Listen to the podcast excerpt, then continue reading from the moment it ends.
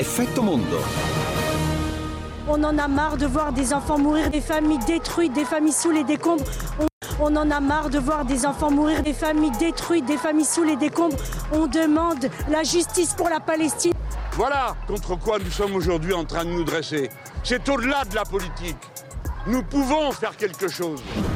Giulia, buongiorno. Buongiorno. Allora. Eh, ieri davanti al Ministero degli Esteri francese c'è stata una grande Sì. manifestazione pro-Palestina e che si lega, se vogliamo, anche alle parole molto dure di Macron eh, con Netanyahu.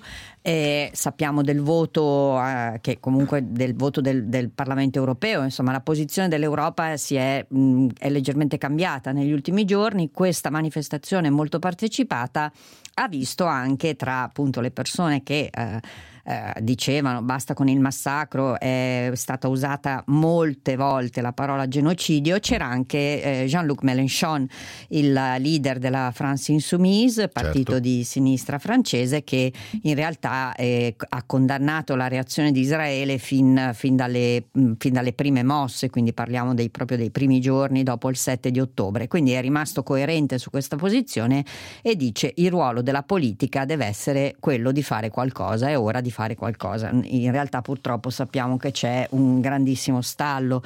Molti commentatori francesi, tra l'altro non, non da oggi, eh, sottolineano che quando ci si spinge fino a dire dobbiamo ricominciare a parlare della possibilità dei due stati, beh, ricordiamoci che in questo momento la Cisgiordania, che dovrebbe essere idealmente non certo solo la striscia di Gaza, ma anche la Cisgiordania, parte di questo stato palestinese, è stata eh, colonizzata, perché questa è la parola giusta, Non da- esiste eh, quasi più, Quindi certo. eh, è- è una- anche questo diventa una foglia di fico. A questo punto davvero gli sforzi vanno concentrati eh, sugli aiuti alla popolazione e con tutti i timori che ci sono per eh, quello che potrebbe essere un imminente attacco eh, ancora più, più duro ehm, su Rafa.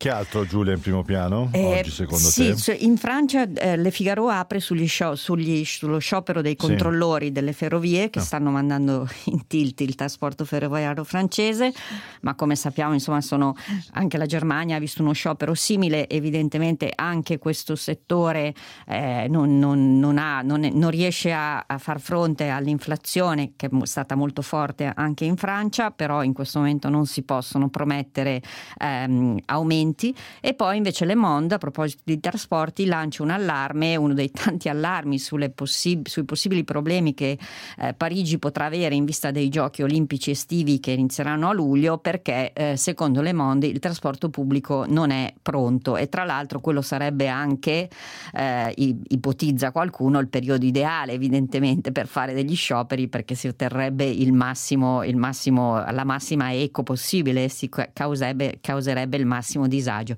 Comunque insomma vedremo perché ogni giorno sembra esserci qualche eh, dubbio eh, sulla- sul- sullo svolgimento insomma, eh, fluido di, queste- di questi giochi olimpici di Parigi.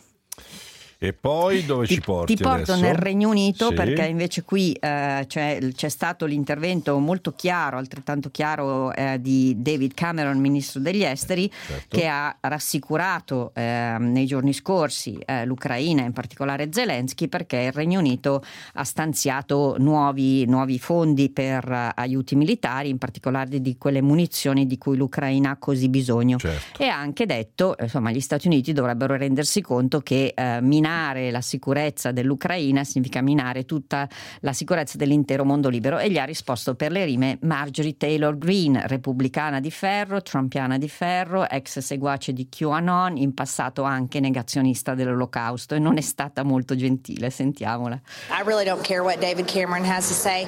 I think that's rude name calling, um, and I don't appreciate that type of language. And David Cameron needs to worry about his own country, and frankly, he can kiss my. Do you think Putin's the good guy in all this?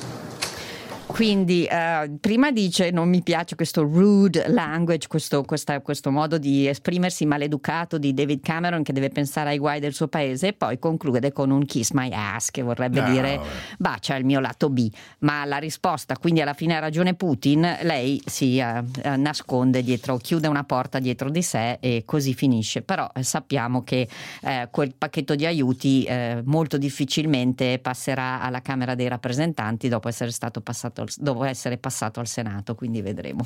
Oggi c'è il vertice NATO, si parla molto anche di Europa, di difesa europea e di diciamo, scudo atomico no? anche per l'Europa, anche sui giornali tedeschi, Giulia mi pare. Sì, giusto? perché siccome ne ha parlato Scholz nei giorni scorsi, oggi molti giornali, proprio eh, per, per esempio Tagesspiegel, ha una grande domanda a caratteri cubitali in copertina, ma eh, l'Europa ha bisogno di eh, Atomwaffen, cioè di armi atomiche.